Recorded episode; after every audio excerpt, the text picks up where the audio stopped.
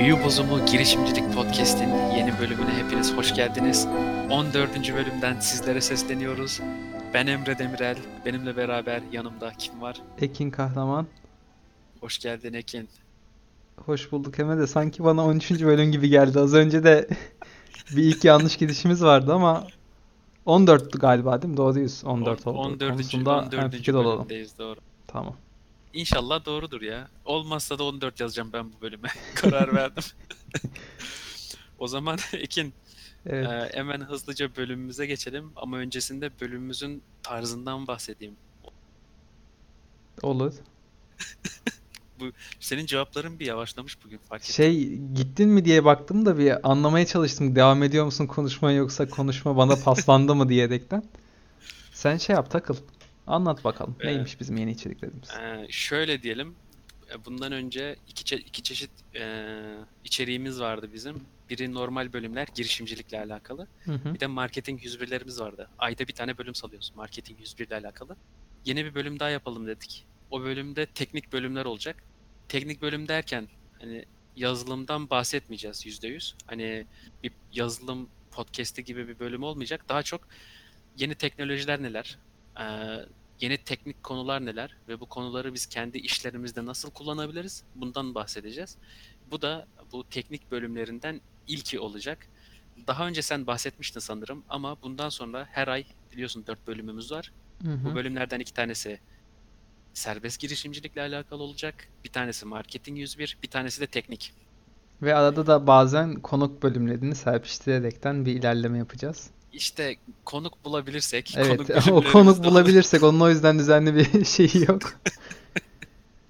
Evet, bizim Bu arada şöyle bir açık çağrı da yapalım mı Emre ya? Hani belki dinleyicilerimizden de gelip burada bir şeyler paylaşmak isteyen olur. Hani bir konuk bölümü de öyle yapabiliriz. Herhangi birisi bir şey konuşmak isterse biz de bu konularda önceden konuyu belirlemek şartıyla tabii ki. Hani Tam- tam randevulaşıp bir şey yapabiliriz gibi geldi. Tam ondan bahsediyordum. Öyle bir yani 15-20 dakikalık işler yapabiliriz. Hem de bizi dinleyen serbest girişimciler varsa ya bizim amacımız zaten birlikte birbirimizin bilgilerinden e, feyz almak olduğu için e, serbest girişimcilikle uğraşıp belli bir başarıya ulaşmış arkadaşlar varsa mesela ne, ne olabilir başarı? En basitinden aylık geliri 200-300 liranın üzerine çıkmıştır. Hiç yatırım yapmamıştır. Yerden bir ekstra bir yatırım almamıştır. Kendi kendini döndüren ufak bir e, yan proje geliştirmiştir. Böyle arkadaşlarla görüşmek, sohbet etmek isteriz. Hem de onların Türkiye şartlarında e, kendi kendini döndüren ufak yan projeler nasıl yaptıklarını öğrenmek bizim için de çok iyi olur diye düşünüyorum. Evet. Evet diyerekten destek ediyorum sana. Ee, o zaman e, konumuza geçelim. Konumuzu Aynen. ben doğru çünkü sen bana bir bahsettin bölümden önce ama ben onu doğru hatırlayacağım mı? Bir deneyeyim şansımı. Tamam test edelim bakalım. Evet. Service worker dediğimiz bir şey var Evet. yazılımda. Bu service worker'lar bizim e, internet olmadan çalışan e, web aplikasyonlar yapmamıza yarıyor. Doğru muyum? Hı hı. Bizim bugünkü bölümümüz bu service worker'ların nasıl çalıştığıyla ilgili ve bunu biz kendi uygulamalarımızda nasıl kullanabiliriz? Haklı mıyım? Aslında haklısın bir yerde ama ben aslında bu bölümü şöyle e, organize ettim. Hani biliyorsun bu serbest girişimcilerde de aslında serbest girişimcilerde her yerde teknolojik bir şey yaptığımızda mobil uygulamayla mı yapacağız? Web internet sitesi olarak mı yapacağız? İşte neler yapabiliriz? Atıyorum mobil uygulama tek şart mıdır mesela? Belli başlı şey. Mesela push notifikasyon atmak istiyorsun sadece. Bunun için mobil uygulama mı gerekli? Hani mobil uygulama da biliyorsun ucuz olan bir şey değil. Onun da şeyine değineceğiz tekrar. Onu araştırdık yayından önce. Ee, aslında bölümün olayı şöyle. O servis worker'a yine değineceğiz tabii ki. Bunlarla şeyi kıyaslayacağız işte mobil uygulamaları kıyaslayacağız. Hani burada öncesinde senin bir şey diyesin varmış gibi ama Yok bir şey diyesim yok benim ya. Bu e, service worker'lara Google ne diyor Türkçe'de ona bakmak istiyorum. servis worker'ın Türkçesi yok. Ben aslında progresif WPP ne diyeceğiz onu düşündüm. Bence onun vardır Türkçesi. Yayından önce hatta konuşalım diye not atmış, atmıştım ama şey yapmamışım. Denk gelmemişiz. Neyse sonuçta ben şöyle toparlayayım hemen hızlıca konuyu. Birazcık böldüm kusura bakmayın. Ee, elimizde bir ürün var. Mesela ürünümüz ne? Bir tane örnek verebilir misin ürünle ilgili? Netflix. Elimizde Netflix var. Heh, Olur sen mu? seversin. Netflix var. Tamam. Netflix'i bir ürün yapacağız. Bunu internet sitesinden mi yapmamız lazım yoksa Android ve iOS'a farklı uygulamalar halinde mi yapmamız gerekiyor veya bunun farklı bir yolu var mı? Uygulama olmayıp da uygulama gibi çalışan bir yöntemimiz daha var mı? Bunu konuşmak istiyoruz aslında. Şimdi burada Tamam. elimizde iki tane seçenek var. Yani web sitesi yaptığımızı düşünelim şeyle ilgili. Ve web sitesi hatta bunu şöyle de ifade edebiliriz. Biraz toparlıyorum hızlıca. Toparladım. Şimdi elimizde web sitesi var. Web sitesine mobil uygulama yapacağız. Ama bunu en düşük maliyetli nasıl yaparız? Aslında bizim konumuz bu olacak temelinde. Şimdi mobil uygulamaya bakarsak şöyle hızlıca bir karşılaştırma yapalım ikisi arasında. Hani yaklaşık bir 7-8 tane madde var elimizde. Hani indirme şekline göre kıyasla mesela yükleyeceksin edeceksin. Platform uyumluluğuna göre kıyaslayacaksın. Offline kullanıma göre kıyaslayacağız. Kaynak tüketimi, ürünlerin keşfedilmesi, keşfedilmesi kısmına zaten değindiğimiz bazı şeyler vardı öncesinde. Onlardan bahsedeceğiz. İşte push notifikasyonun Türkçesini ben bilmiyorum. Belki onunla ilgili bir kıyaslama yapacağız. Cihazın özelliklerine erişimi, donanımın şeyine erişimi, yetkileri, yetkilendirilmesi kısımlarını ele alacağız. Bir de en sonunda maliyet kısmını ele alacağız. Maliyet kısmı bizim son kısmımız olacak zaten. En büyük kapanışımızı orada yapmayı planlıyorum. Sonuçta hızlıca geçeyim senin sorun yoksa. Yok şu an. Tamam, progresif WPP'de ne dendiğini de bilmiyoruz Türkçesinde. Yok yani Google çevirmemiş o kısımları da. Evet, çevirmemişler. Ben de baktım yayından önce de. Neyse. Gidiyoruz o zaman. Şimdi elimizde Progressive Web App var. Bu Progressive Web App deyince senin aklına ne geliyor mesela? Sen hafiften biliyorsun zaten konuyu.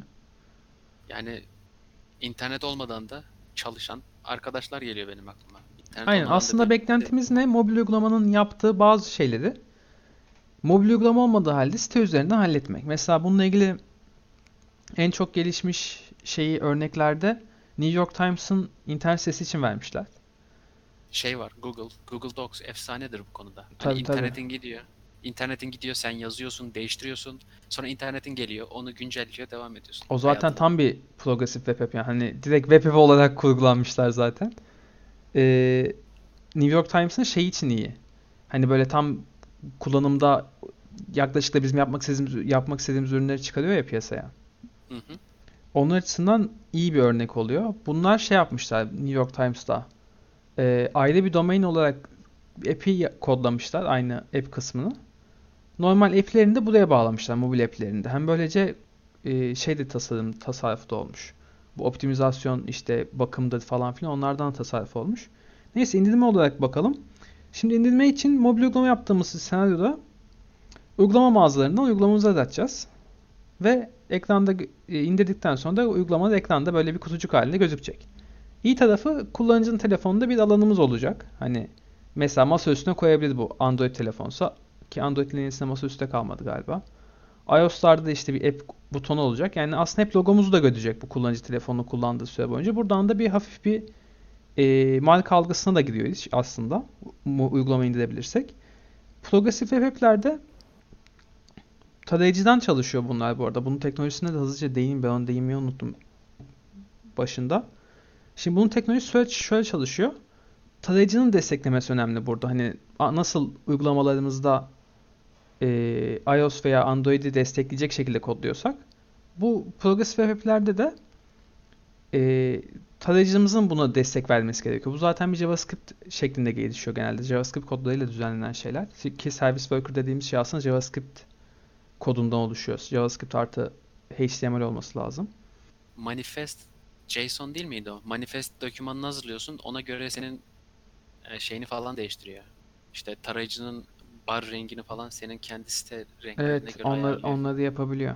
Ya Aslında böyle hani tamamen özelleştirmek diyelim. Bu web deneyimini web deneyiminden çıkarıp özelleştirdiğimiz şeylere Progressive Web diyoruz ve bunlar tarayıcı üzerinden çalışıyor. Çalı, tarayıcılara da bakıyoruz ne kadar destekleyebiliyorlar diye.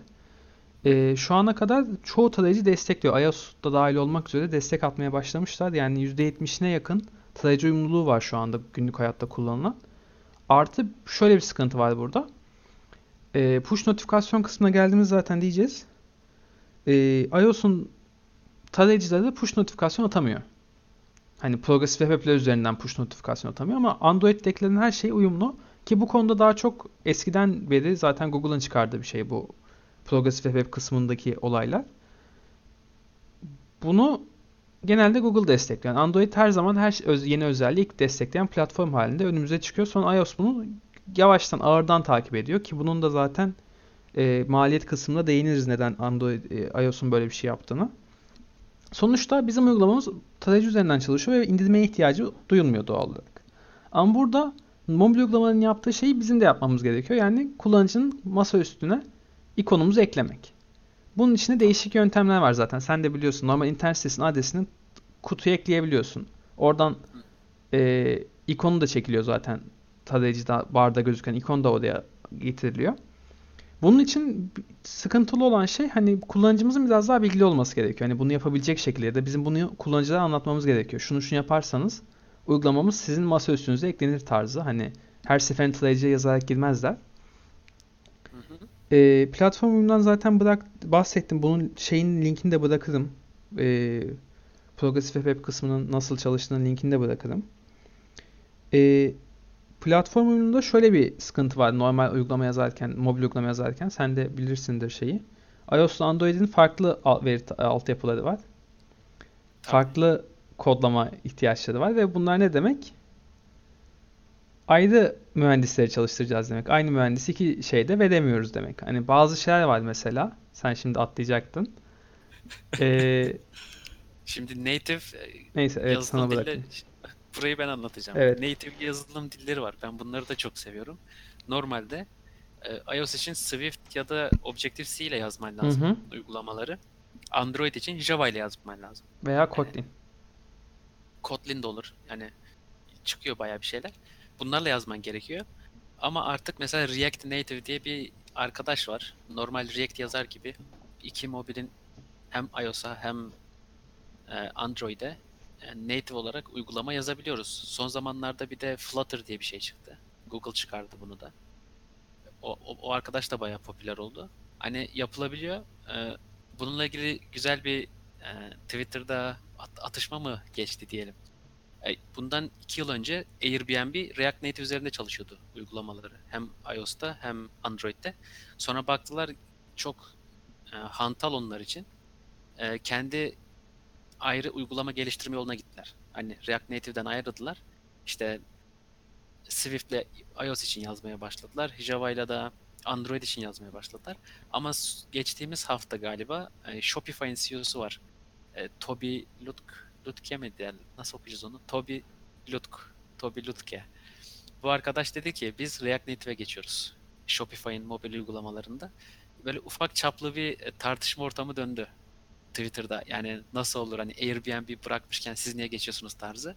Ama sanırım Shopify çok güveniyor. React Native ile yazacağı uygulamalara. Bakalım. Peki bu konuda da- React Native ile yazdığımız uygulamalarda nasıl bir maliyet azalışı bekliyoruz? Hani yazdığın tek hani tek tek bir code base'in var ve o tek code base bütün mobil platformlarda çalışacak. En, en yararlı kısım bu. Yani aynı iş için iki kat daha fazla developer çalıştırman gerekmeyecek. Çünkü öteki türlü e, Android developer lazım, bir de iOS developer lazım aynı işler için. İki, iki kat masraf. Bir de React Native'in şöyle güzel bir yanı var. Yani React'ın web versiyonuna benzediği için hani adaptasyon süresi de bayağı kısa. Evet şimdi şey dedik. React Native dedik. React Native ile yazmanın şeyini de bıraktık. Ben bu arada browser desteğini de hani e, Progressive Web'lerin browser desteğini de atacağım şeye. Ki bu browser desteğinin de önemli şey aslında Service Worker desteği. Çünkü Progressive Web dediğimiz şeyi asıl app özelliği ekleyecek şey bizim Service Worker'ımız olacak. Ve bu Service Worker'ın üzerindeki gelişmeler aslında bizim app gibi davranmamızı sağlıyor. Hı hı. Odaya da birazdan değineceğim ama ondan öncesinde offline kullanıma bir bakalım. Offline kullanımda tabii ki de mobil uygulamalar hani her türlü veriyi zaten içine depolayabilme özelliğinden dolayı ve hani her API ile zaten bağlanıyorlar. Birçok yönden offline kullanımda avantajlılar. Atıyorum temayı önden yüklemek kısmında da geçerli ki tema içinde de yük- kullanıp oluşturup da gelebiliyor. Ama service worker'larda e, biz sadece şunu gözlemleyebiliyoruz. Mesela telefonun ön belleğini hükmedebiliyoruz biz burada. Yani daha önce sizin istek attığınız sayfaları size gösterebiliyoruz. Yeni sayfaları biz tabi bilemeyip depolayamadığımız için öyle bir veri tabanımız olmadığı için yeni sayfayı tutup da olmayan bir şeyi çekemiyoruz ama bununla ilgili geliştirmeler yapılıyor. O yüzden hani offline kullanımda hala mobil uygulamalar daha ön planda. Kaynak tüketimi açısından baktığımızda da bu kaynak tüketimi dediğimde işte bu pilindir, bataryandır. Pil de batarya aynı şey zaten. Ee, RAM'indir, işte ne var başka? Depolama alanındır. Bunların kullanım açısından kıyaslarsak da mobil uygulamalar bu alanları sömürüyorlar aslında. Yani kullanıcımızın telefonunda yeterli alan yoksa ve bir uygulama silecekse sizin uygulamanız gidebilir o sırada. Sırf alan tükettiği için. Ama progresif weblerde bunu görmüyoruz. Zaten bizim uygulamamız bir web sitesi olduğu için kullanıcının RAM'ine veya şeyine çok fazla bir müdahalemiz olmuyor. Tabi burada kullanıcının kullanım alışkanlığı da önemli. Mesela bazı senaryolarda hiç beklemediğimiz şeyler olabiliyor. Atıyorum kullanıcı çok açık bırakıyor bir şeyi, uygulamamızı ve uygulamamızda iyi mühendise edilmemiş, iyi algoritmalar donatılmamış bir uygulamaysa bazı istenmeyen sonuçlara sebebiyet verebiliyor. Bu yüzden mobil uygulamada yaparken biraz daha algoritmik olarak düşünmemiz gerekiyor. Daha e, veri odaklı çalışmamız gerekiyor. Optimize edebileceğimiz şekilde çalışmamız gerekiyor ama e, progresif weblerde böyle bir özellik görmüyoruz. Sadece depoladığımız zaten bir HTML ya da bir e, fetch sorgusu olduğu için çok da bir sıkıntı olmuyor. Bu arada ben bayağı bir farkındaysan tekniğe doğru kaymaya başladım. Evet, Onu birazcık çekelim. Günümüze herkesin anlayacağı şekilde getiriyorum hemen. Şimdi aslında şöyle diyelim. Servis worker'lar sayesinde veri kullanımı bayağı azalabiliyor. Bir de servis worker'ların şöyle bir olayı var. Ee, çok düşük internet hızlarında ki bu 2G civarında çok düşük diyorum. Yani bizim ülkemizin düşüklüğünde değil. Ama bizim ülkemizde yine de düşük. 3G kısmında düşünürsek. 2G seviyesinde bir hani uygulama indirdiğini düşünebiliyor musun mesela marketten? 2G internetin var. Ya, üç günde falan iner herhalde. Yani hani öyle bir sıkıntı var. Bu yüzden böyle hani çok dar bir pazarı hedefliyorsak mesela Afrika gibi bir pazarda bir uygulama geliştiriyorsak progresif web yazmak hem indirme kısmı olmadığı için çok avantajlı hem de sorgu sayısını çok azaltıyor. Sorgu kullanımını da çok ak- aktifleştiriyor. Ayrıyeten de önceden sorgulanmış bir sayfa varsa ve yeni sayfa in- iniyorsa o sırada biz kullanıcıya eski sayfayı gösterebiliyoruz. Mesela bunu Twitter'da okurken metroya gidip hala tweet okumaya devam etmenizi hani ben hep orada hissediyorum servis worker'ları aslında. Buradan da kaynak tüketimi açısından Sen Twitter'ı browser üzerinden mi kullanıyorsun? evet Sen- Çünkü- o yüzden biz o yüzden bizim seninle bir şeyimiz var. Ee, an- nasıl diyelim anlaşamadığımız nokta mı diyelim. Çünkü bu service worker'lar çok kullanışlı şeyler. Bu progressive web app'ler gerekli. Ama mesela hani olay app versus service worker veya progressive web app'e geldiğinde ben aslında böyle aralarında o ya da bu değil de hani hem o hem o.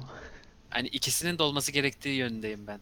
Ya Biraz daha. şöyle benim kullanım açısından şey çok fazla uygulamak uygulama istemiyorum şeyde telefonumda.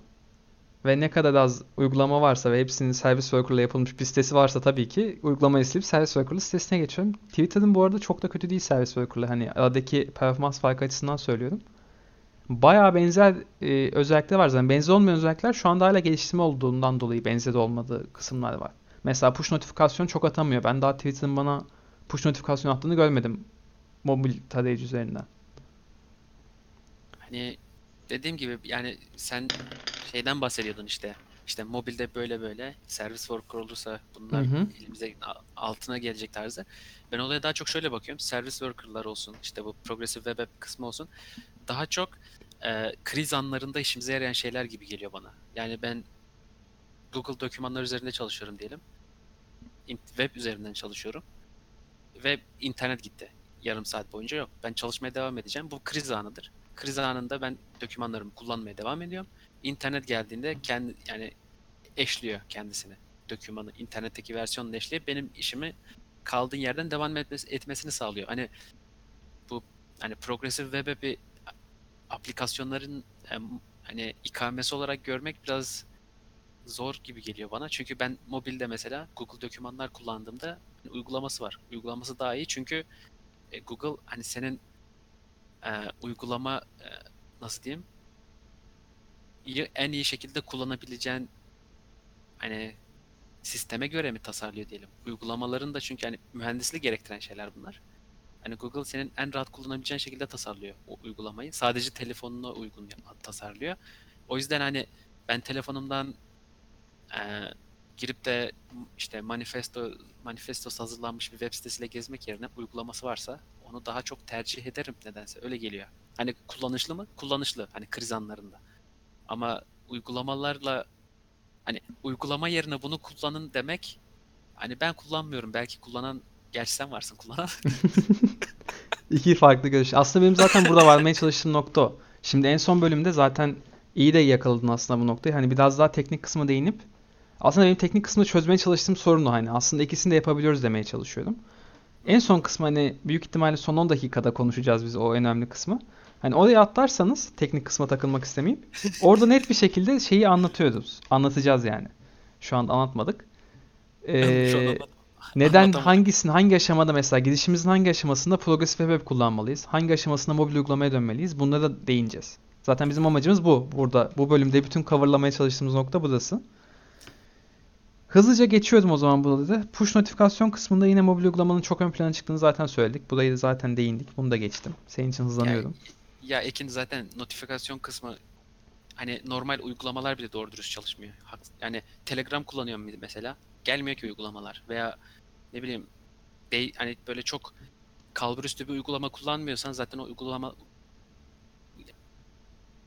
uygulama bile olsa o içerikler hiçbir zaman gelmeyecek yani o notifikasyonlar hiçbir zaman düzgün gelmeyecek. Ben artık yani umudumu kestim zaten. Hani ki mesela şeylerde tarayıcı bana notifikasyon gönderelim mi abi diye sorduğunda hayır diyorum. Yani hiç ben daha evet'e tıkladığımı da hatırlamıyorum. Hı hı. Ama şu zaten sorun aslında. Zaten masa üstündeki tarayıcıların hepsine push notifikasyon atabiliyorsun. Onda sıkıntı yok. Bizim sıkıntımız mobilde başlıyor. Aa, Hiç kullanmadığım için o konu hakkında hiçbir fikrim yok. Neyse özellik kullanımında da kamera yani özellik dediğimizde kamerasına falan erişmek cihazın. Hani bunlarda da mobil uygulamanın kral olduğu noktalar var. Şimdi mesela son kısma hızlıca geçtim. Bir kısımda atladım. O önemli değil zaten. Ee, şimdi işimiz var. Bir iş yapıyoruz. Ve bu tabii ki bir iş yönetmek. Hani belli başlı bütçelerin verimi dağılmasını sağlamak aslında belli noktalarda. Ve bizim podcast'e başlama dediğimizde kısıtlı bütçelerle hani en azından yararlı uygulamalar çıkarmak. Mesela bir internet sitesi yapacağız ama aynı zamanda mobil uygulamaya da ihtiyaç var. Ama bizim mobil uygulamaya verecek paramız yok. E o zaman ne yapalım? Mobil deneyimini hiç geliştirmeyelim mi mesela? Önümüze böyle bir seçenek çıkıyor. Ama benim bizim burada anlatmaya çalıştığımız nokta Progressive Web App ile hani çok az bir JavaScript bilgisiyle ve birazcık düzenleme bilgisiyle ki Google'ın gerçekten çok kolay e, dokümantasyonları var bu konunun test edilebileceği.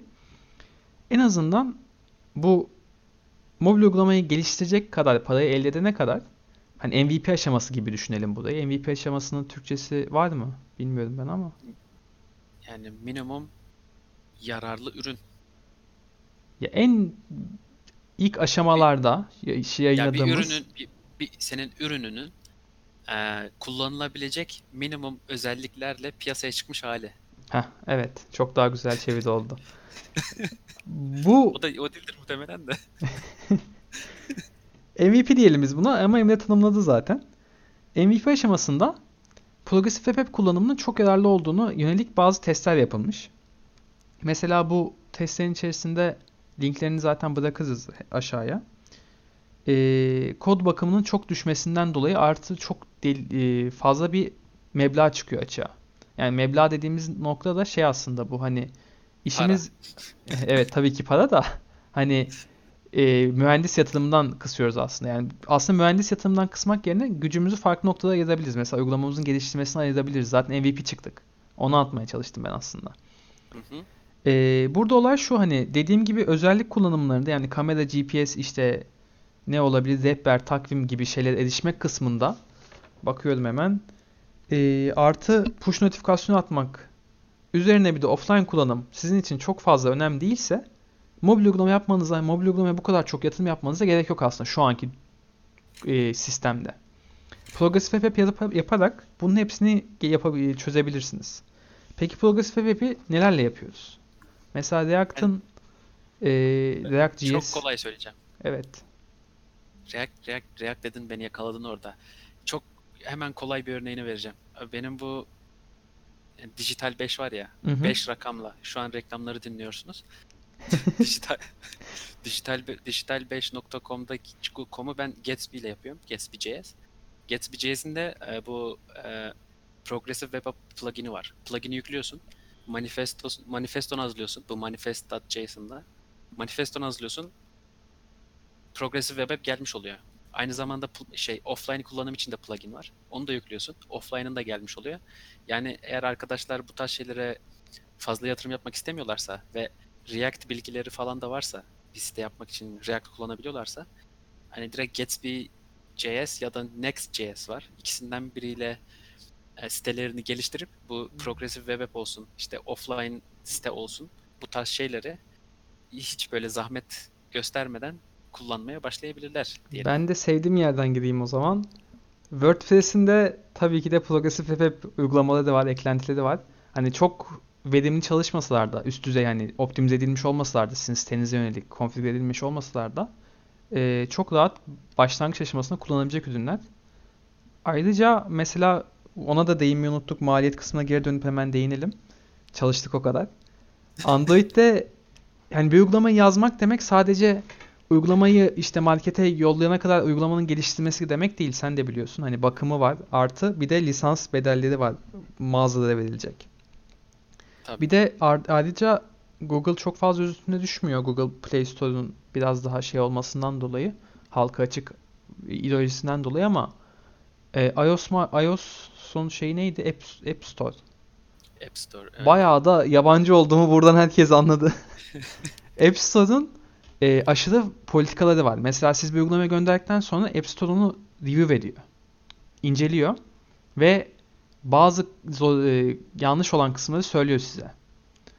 Ki buna yakında da KVKK da ekleniyor galiba. Hani her türlü konuda size bir feedback atıyorlar.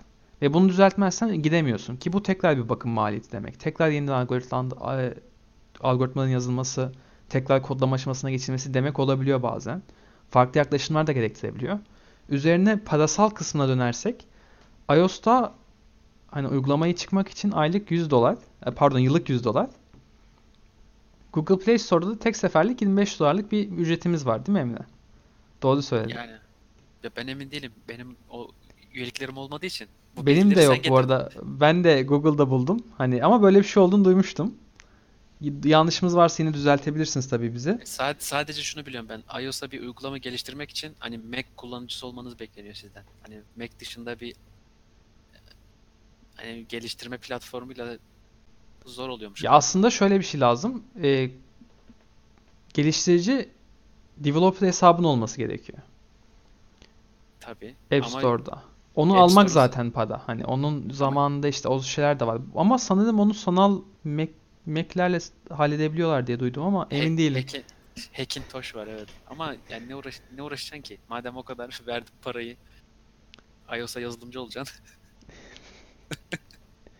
Sonuçta böyle bir kısım var. Mesela bunun karşılığında hani en azından bu meblağları bile söylememize rağmen Progressive Web App kısmında yani tarayıcıya bazı JavaScript komutları vererek bunu bir app'e dönüştürme olayında hiçbir yere para vermiyoruz mesela. Tabii. Hani bu yüzden bunu ilk kullanımlarda ki ben devamında da öneririm aslında. Her zaman bence bir e, kullanılması gerekiyor. Çünkü gördüğünüz gibi Emre farklı bir kullanım tarzında, ben farklı bir kullanım tarzı. Mesela benim için böyle bir deal gelse, böyle bir teklif gelse iki taraftan da, birisi Progressive Web sunsa, diğeri de aynı şeyi uygulama halinde sunsa, aralarında sadece erişim işte 2-3 tane ana konsepte farklılık olsa, ben tabii ki telefonumu yüklemedim. Progressive Web tercih ediyorum. Emre de tabii ki mobil uygulamayı tercih ediyor daha iyi kullanıcı deneyim sunduğu için. Abi dediğim gibi benim mentalitem farklı. Hani benim için Progressive Web App bir hani güvenlik duvarı gibi bir şey. Hani senin onu web sitende olması gerekiyor. Çünkü yani adamın interneti kesilebilir, bilgisayarı kapanabilir, bir işi yarım kalmış olabilir. Hani dünyanın bin bir türlü hali var. Progressive Web App aslında bunları engellemek için varmış gibi geliyor bana. Sıfırdan kullanmak yerine hani bunu koy. e, Eğer olur da kullanıcının internete giderse işte datasını kaybetmesin. Belki çok önemli bir data giriyordu. Ne bileyim 5000 satırlık bir datası var adamın. Ve biliyorsun elle giriyorlar kimisi. Adam elle girdi. 3000 tanesini girdi senin sistemine. Senin internete gitti adamın. Hani sen senin suçun değil. Adamın da suçu değil. İnternete gitti. E ne yapacak bu adam? Sıfırdan baştan mı tekrar elle girmeye başlayacak? 3000 Bu tane arada datayı. örnek vereyim buna yönelik. Hani e-ticaret sitelerinin ürün giriş kısmı çok dediğin gibi hani 3000 tane data girmesen de bir 30 tane soruyu cevaplayıp next next next next yaptığım bir yer yani. Yok ürün fotoğrafı ekle tarzı giden bir yer. Biraz çağ dışı kaldığını düşünüyorum ben. Hani kendi açımdan geliştirmediğini düşünüyorum. Bir de oralar sadece bir e, mağaza sahiplerine gözüken kısım olduğu için hani sen Vallahi de Shopify- biliyorsun. Çok Shopify'a geçersen ya da PrestaShop'a hani bir level atlayabilirsin. Oralar bayağı Evet yani oraların tekrar bir çeki düzen verilmesi lazım ki ona zaten başka bir gün tekrar gideriz e-ticaret sitelerine. Çünkü ben konuşursam susmam. Aslında demeye çalıştığımız tek şey ki bu senin kafandaki e, şekilde çıkmasından dolayı aslında sen öyle algılamışsın olayı. Ama bu Service Worker'ın gelişmesi ve bunun yavaş yavaş iOS desteklerine gelmesiyle Google istediği bu web üzerinden çalışan uygulama kısmında bayağı ilerlemiş, yol kat etmiş gözüküyor. O yüzden diyorum ki bu bölümün kısa ve öz net bir özeti eee, mobil uygulamaya ilk başta bu kadar para harcamanıza gerek yok.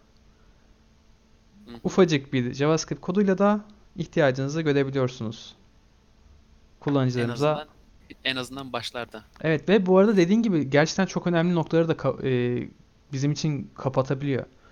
Hani onlara da dikkat ederek bir kullanıcı deneyim tasarladığınız zaman gerçi normal sitenizde hani ayrıyeten mobil site olarak e, mobil uygulama olarak yapmadığınız zaman Hı hı.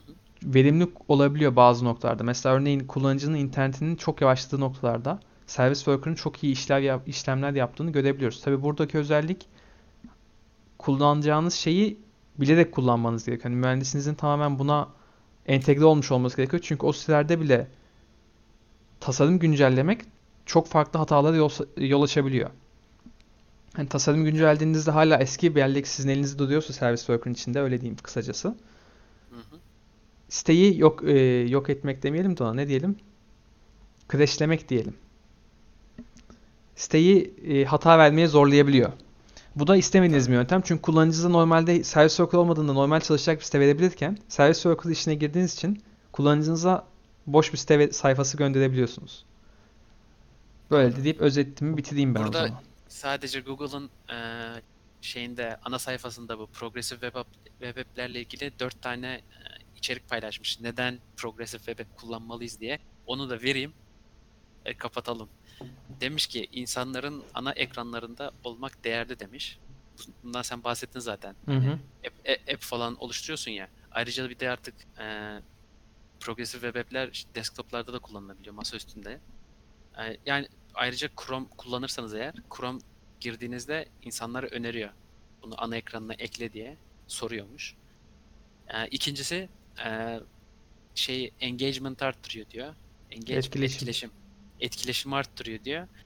Ee, Extra Electronics etkileşimini 4 kat arttırmış. Çünkü gelen arkadaşlar bu push notifikasyonlar sayesinde iki kat daha iki kat daha fazla zaman geçiriyorlarmış sitede.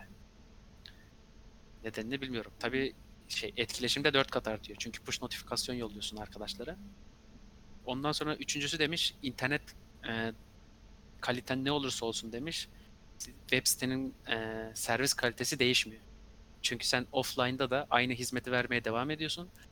Burada da ne demiş? Konga isimli bir firma servis işte bu service worker'ları kullanarak e, sayfanın ilk yüklenmesini %60 dü- 63 düşürmüş. Ve e, ilk transaction Ki bu arada Yüzdesi- Kongo'nun örneği ben de inceledim örneği. 2016 yılından kalma bir veri. Hani şu anda da 2010 2020'deyiz ve o zamanki Service Worker'la şu anki Service Worker'ın uyumluluğu arasında çok daha büyük fark var. Tabii. Bir sonuncusu da demişler ki e, et- e, dönüşüm oranlarını yükseltiyor. Conversion'ı yükseltiyor demişler. Bunu da AliExpress'ten örnek vermişler. De- dediğine göre AliExpress e, dönüşüm oranlarını tüm browserlarda yüzde yüzde yüzde 104 arttırmış. Ve sadece iO- iOS'ta yüzde 82 arttırmış.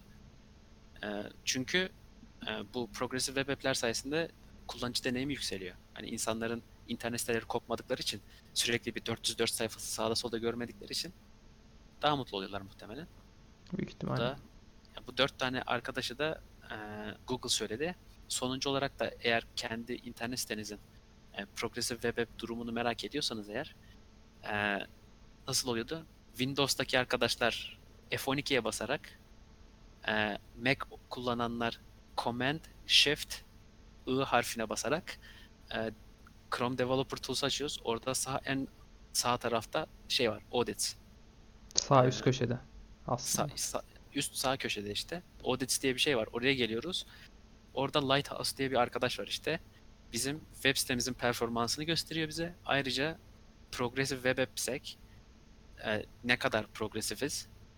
Ne kadar progresifiz efsane bir Ne kadar efis. Evet, ne kadar e, yani site sağlığını gösteriyor diyelim burası. Evet. Bütün her orada her şeyi öğrenebilirler hani performansından SEO kalitesine. Ve orada çok şöyle bir hemen böleyim e, şey de yapabilirsiniz. Mesela atıyorum 2G hızına da düşüp tekrar sitenizi bakalım hani yüklendikten sonra 2G'ye geçince nasıl hareket ediyor, ne kadar yavaşlıyor veya yüklendiği sırada anında offline olup hani öyle şeyler de deneyebiliyorsunuz. Test vaka durumları da yapabiliyorsunuz. Olabilirsiniz diyelim yani. Eğer merak ediyorsanız progressive web app'ler için ne gerekiyor? Google Google orada söylüyor zaten. Sizin geçmediğiniz testleri geçemediğiniz. Yani nasıl yapacağınızı da anlatıyor. Ve olması gerekeni de söylüyor. Oradan yavaş yavaş hani eğer nereden başlayacağınıza dair bir fikriniz yoksa bence en iyi kaynak Google yine. E, Google zaten dediğim gibi başlarda da hani bu konunun öncüsü olduğu için Hı hı. e, her türlü sorunuza Google'da kesinlikle çözüm bulabileceğinize inanıyorum ben. Zaten bir de checklist koymuşlar. Hani bunun da linkini verelim arkadaşlara. Merak ediyorlarsa checklist'ten bakabilirler. Olur Neleri atarız şeylerde, gerektiğini. notlarda. O zaman Ekin çok teşekkür ederim. Bize verdiğin bu e, bilgiler iç- için. Bir şey değil. Birazcık hepsi. daha tekniğe de gidebilirdim bu arada biliyorsun beni dalınca kayboluyordum. E, eğer şöyle diyelim buna hani teknik bölüm ya burası. Hı hı. Hani yeteri kadar teknik değilse de daha Mesaj tekneye aslında. girmeniz gerekiyorsa da hani bunu belirtebilirsiniz. Hani çok teknik oldu, biraz daha az teknik olsun veya çok az teknik oldu. Hani teknik bölümü daha çok teknik bir bilgi bekliyorduk. İşte bu çok yüzeysel oldu diyorsanız da hani her türlü bilgi bizim şu anda bu konsepti geliştirmemize yardımcı olacak öyle diyeyim ben size. Olabilir. Hani zaten bütün konular da bu kadar e, teknik detay yüksek konular olmaz diye tahmin ediyorum. Tabii. Teknik Ama yani girsek gireriz de yani. Şimdi ona da söz vermeyeyim. Neyse Ekin o zaman bu haftanın çılgınca manyaklıklarını hızlıca halledip kapatalım mı? Ne diyorsun? Olur. O zaman sen başla ben sana pas atayım buradan. Ben de gideyim bir kitabın adına bakayım geleyim şimdi ayıp olmasın yazarına. Abi buradan e, hani utanarak mı söylesem bilmiyorum. Bu Kinder'in Buena diye bir gofreti var, gofreti var. Biliyor musun Ekin? Bu Evet evet Ee, duydum onu. Biliyorum şey ya böyle ya gofret gibi de değil de bu hani içinde çikolata var. Ya, Kinder Bueno White ismi tamam mı? Hı hı. Şu anda yanımda da var biliyor musun? İki paket köşede bana bakıyor. Son zamanlarda böyle son bir haftadır bağımlı gibi onları yiyorum. Efsane bir tadı var ya. Hani gerçekten kaliteli. Bu haftanın manyaklığı bu diyebilirim ya. yemek olmasa biraz daha e, tarif ederdim de bu böyle yükselip al- alçalan şeyler miydi? Öyle Tabii hatırlıyorum ben. s- he, tabii tabii sıra dağlar Evet gibi evet böyle. sıra dağlar gibi aynen. Ama şey bu. Bu White ismi bunun. Diğeri çikolatalı. Onu onu pek sevmiyorum. Normal hani içinde normal Nutella gibi çikolatası var. Dışı da hı. kaplama çikolata. O iyi değil. Bu bahsettiğim bu şey içinde beyaz çikolata var. De Tam tam ol, aynen böyle aynen biliyordum. Aynısı. Ben de onu seviyordum normalde. Ama Böyle- az yiyordum. Gerçekten az yiyordum. ya az ben de az yiyeceğim de insan tutamıyor kendini ya. Çok fena bir şey. Benim manyaklığım bu, bu hafta. Bu hafta kadar. full bundan mı yedik? Ya bu hafta bununla beslendim. Öyle olmaz ama arada sebze de. ye. Se- se- sana dönelim hemen. Senin manyaklıkların neler? Benim manyaklığım aslında şöyle oldu. Biliyorsun okul başladı. Okul başlayınca diğer eve geçtim. Diğer eve geçince de çok fazla boş vaktim oldu bir anda ve yapacak çok da bir iş yoktu evi temizlemek dışında okulda yoğunlaşmadığından dolayı. Bir kitaba başladım abi. Hı hı. Ee, yanılmıyorsam pazartesi günü başlamış olmam lazım. Yaklaşık 3 saat falan okudum kesintisiz, soluksuz böyle. Tamam. Daha adil, daha makul bir küresel ekonomi mümkün mü? Kitabımızın adı bu. Birazcık şeye atıfta bulunuyor. Ee, bu küresel ticaret olayları var ya şu anda çok günümüzde. Bu de bunun siyasi boyutu var. Hani her atıyorum Hı hı. Trump falan hep ağzından düşürmüyor. Onlara da bir atıfta bulunaraktan güzel bir e, analiz yapıyor kitap. Yazarı kim? Yazarı da Dani Rodrik. R olduğu için Dani- çok Dan- söyleyemedim ama ben sana yazayım Dani- sen Dan- söyle. Danilo Dik mi? O, öyle değildir o bence. Neymiş ismi? Bunu okuyabilirsen Ee, Dani Rodrik. evet teşekkürler. Doğru muyum? Doğrusun. Dani Rodrik. Evet. İsmi neydi kitabın tekrar? E, daha adil, daha makul bir küresel ekonomi mümkün mü? Güzel. Çok ilginç. Yani bazen şey diye düşünüyorum. Acaba ekonomi okuyan sen misin? Yoksa ben mi mühendisim falan diye düşünmüyor değilim. Evet öyle bir sıkıntı var. Ben yanlış bölüm okuyordum galiba. Bu arada Neyse, benim o- bölümü bilmeyenler olabilir. Elektrik mühendisliği okuyordum ben hala aktif olarak. Sen- Öğrenciyim. Mühendislik zaten girilip çıkılamayan bir ortam olduğu için. Vallahi öyle ya. Neyse Ekin, teşekkürler bizimle paylaştığın için bölümünü ve kitabını ve tüm bu bilgileri. İstersen yavaş yavaş kapanışa geçelim mi? Ne diyorsun? Geçelim. O zaman her sabah, her salı sabah saat 6'da yayındayız. Bize Spotify'dan, Apple Pod- Podcast'ten, Google Podcast'ten ve diğer yerlerden takip edebilirsiniz. Twitter adresimiz her zaman sorularınıza, mesajlarınıza, tweetlerinize açık. Mail adreslerimizi Evet. her gün kontrol ediyoruz. Hatta bazen ikimiz aynı anda kontrol ediyoruz ki aynı şeyi aynı anda görelim diye. Böyle değişik tavırlarımız da var yani size karşı. Evet. Ee, bunun dışında başka var mı eklemek istediğin atladığım nokta? Yok ya bu kadar. Bize eğer iTunes'tan yorum bırakırlarsa çok iyi olur. Hala hiçbir yorumumuz yok. Üzülüyorum gördükçe. Her her gün kontrol ediyorum. Biri acaba yorum bırakmış mıdır diye. Hala yorum yok. Hala yok. Bu arada şöyle bir şey de var. Ee, ne diyeceğimi unuttum işte. Şimdi az önce aklımdaydı. Ha, Neyse, o zaman- eskiden hatırlarsın 5-6 bölüm önce kapanış yapamıyordum ben. Ne söyleyeceğimi unutuyordum. Atlıyordum, sen geliyordun, yardım ediyordun. Artık bak tecrübe kazanmışım. Direkt her şeyi sayabiliyorum. Alkış Güzel. bana. Evet o Neyse, zaman. kapatalım. Daha fazla kendimizi rezil, rezil etmeden kapatalım bence. Aynen. O zaman dinlediğiniz için teşekkür ederiz. Hoşça kalın. Bizi dinlediğiniz için teşekkürler. İyi günler.